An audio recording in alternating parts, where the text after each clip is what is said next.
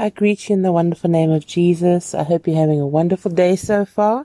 It's such a privilege to be able to be invited into um, your room or your home or your workplace or your car, wherever you are, and to be able to just share what God, I feel God's wanting to say to you today. So, as I was praying and asking God, what is your word for those that are listening today? What is it that you want to share? What's on your heart for them? And I really believe that God, He dropped this song into my heart, which I haven't heard for must be decades, not even years, decades. And um, it's a song from old.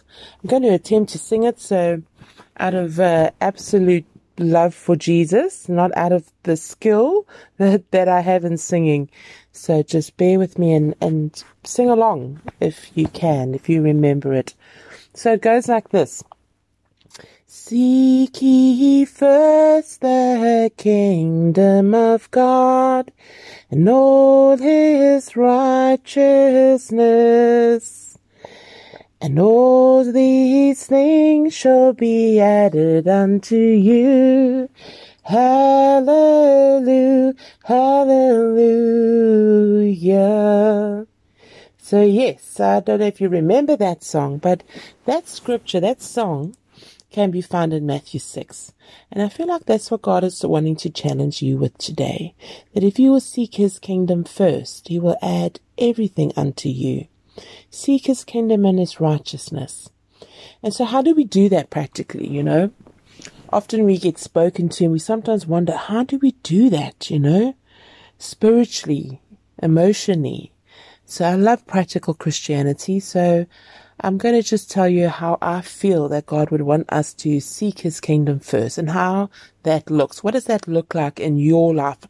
And how can you do that practically? So the first thing I think would be Number one would be prayer. To come unto the Lord in the morning, to come into a place of prayer and communion with God. God has given us this gift of coming into His presence and praying and and speaking our hearts to Him and listening and having communion with Him through prayer. The second thing I would be is it would be is His Word is to seek His Word, to memorize His Word in our hearts, to know that His Word is a way that He speaks to us. That he, we will find his voice there. We will find his heart there.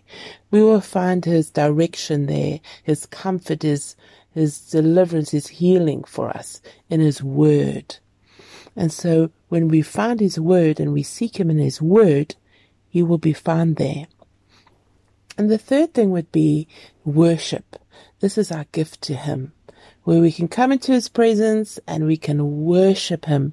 Be it a songs that we, prophetic songs that we do ourselves, or in a place of praise, or coming into a place of just listening to our favorite songs, and coming into the place that Michael W. Smith speaks of, where everything fades away. It's a beautiful place, His presence. And in that place of worship, God just can minister to our hearts. And um, the last thing that I think is repentance, where we can come into His presence and we say, God, I'm sorry.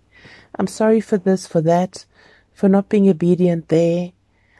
And um, I ask Heavenly Father for your forgiveness. So these are the four things that we can do to seek His kingdom first and his righteousness. And then everything will be added unto us to help us with our situation, our circumstance, where he can come into it and change it for us.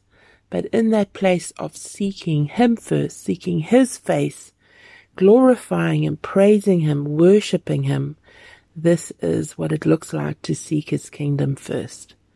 May you have a blessed day today.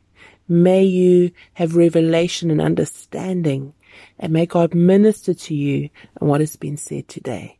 God bless you.